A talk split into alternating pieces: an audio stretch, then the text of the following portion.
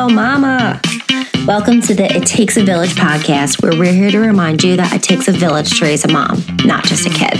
I'm Casey. I'm a millennial mom. I'm here to help remind you who you were before you had littles. Let's ditch that mom guilt and show up as the best version of ourselves for them.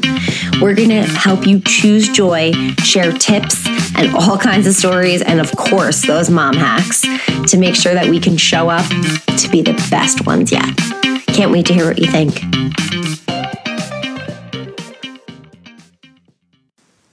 Hello, hello, hello. It has been far too long since I've been on here. Um, about two months to be exact. Maybe a little, yeah, about two months. Uh, to be honest, the last episode that I had recorded to come on the show was for Valentine's Day. And then, you know, life threw a major curveball in more ways than I could put into words. And I had to delete that episode. I couldn't air it, I couldn't even listen to it again. Um, but we will get to that at another point in time when we, you know, have an episode about grief. But this episode, I'm back. I'm here. I'm showing up in any way I can, doing what I can, where I can, where I'm at, you know, all the things that I always say. I'm doing it. I'm trying. And I just wanted to come on here just so that y'all didn't forget me. Just so that you knew that April, I'm coming in hot. I'm coming in with lots of things. And that sometimes, even on the hard days, you just have to. You know, especially on the hard days, especially when you don't want to, when you're tired, when the kids are just, you know, nagging and nagging and nagging and nagging, or your husband's kind of being a douche, you know, whatever it might be, whatever it looks like, even on the hard days. Whether you're going through school or grief or a breakup or you are just in a season where you you know i don't know you need to be in therapy or you need to find your your thing or you need a hobby or you're just in like limbo on those hard days in whatever season you are in those are even more important to show up because even on the hard days sometimes you just have to. And the last two months, um, it's not so much that I didn't have anything to say. It's more of, I think I was afraid. I'm not sure. We'll unpack that. We're going to put a pin in it for now. We'll unpack that one day. Maybe soon, maybe not. But I knew that I wanted to come back doing my weekly episodes full force come April. I just needed to give myself some time. April 1st came, I sat down to record the episode about the hard days, about how you should really just show up as your best self, as your most authentic self, even on the hard days. And I kept thinking, even on the hard days. No, especially, especially, girl, on the hard days, on those hard days.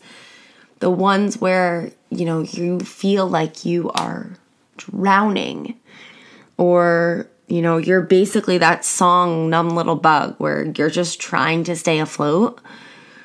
Or if you are looking around wondering why the French toast you went back to school and you're, you know, trying to go out, trying to have a life, trying to be seen, but you can't because you have a goal you're working for. Or maybe you're in a job that you can't stand. You know it's going nowhere. It causes you nothing but grief and misery. And you're in a season where you need to let it let it go. Let go of what's not serving you and show up as your best self, your most authentic self. Because you have to. You know? Because you know that if you don't, you'll feel shittier about it.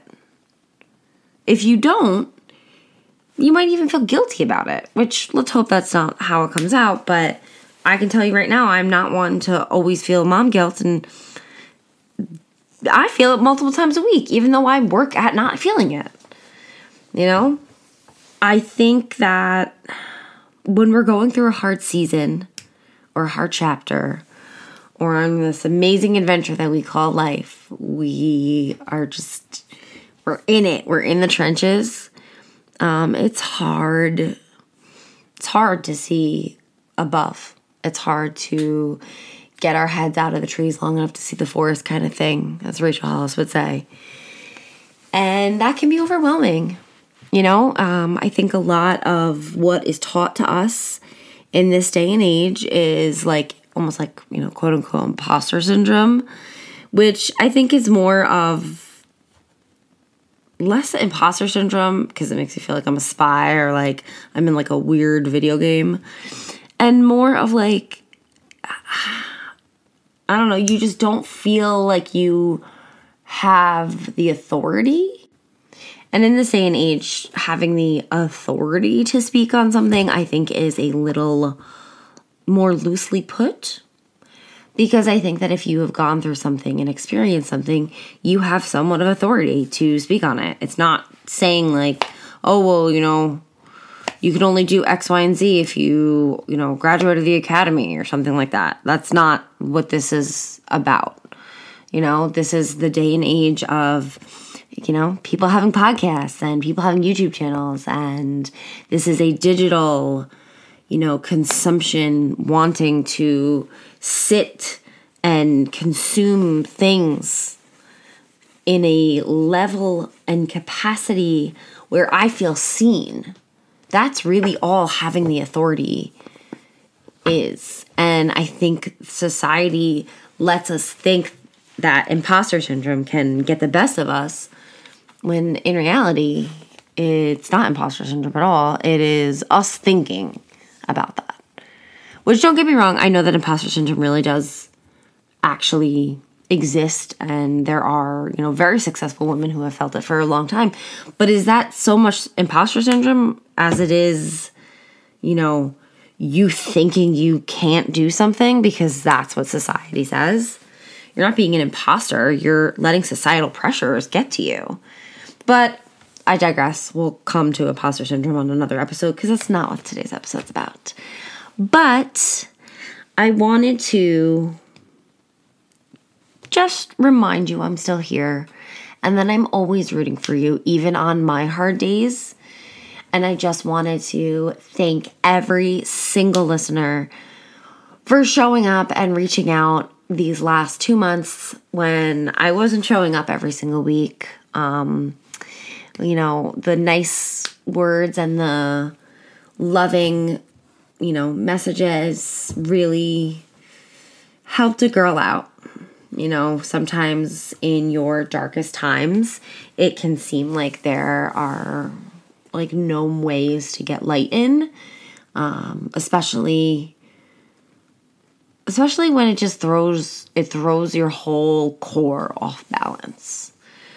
Um, as someone who has always, you know, lived and died by the by the universe. You know, I'm the first person to be like, well, you know, what's, you know, made for you won't pass you. And, you know, what you're not put any, nothing's put in front of you that you can't handle. And, you know, everything happens for a reason. But what about the stuff that I can't explain? Like, what about the stuff where I can't find a reason for it?